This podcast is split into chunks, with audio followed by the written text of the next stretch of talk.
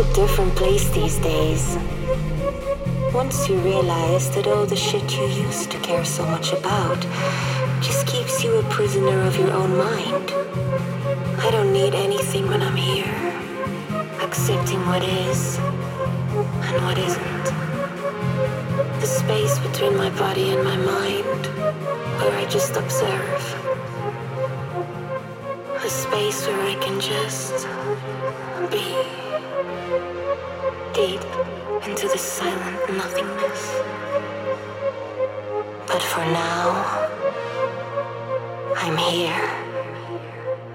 But have you ever thought, what if this is all just a dream?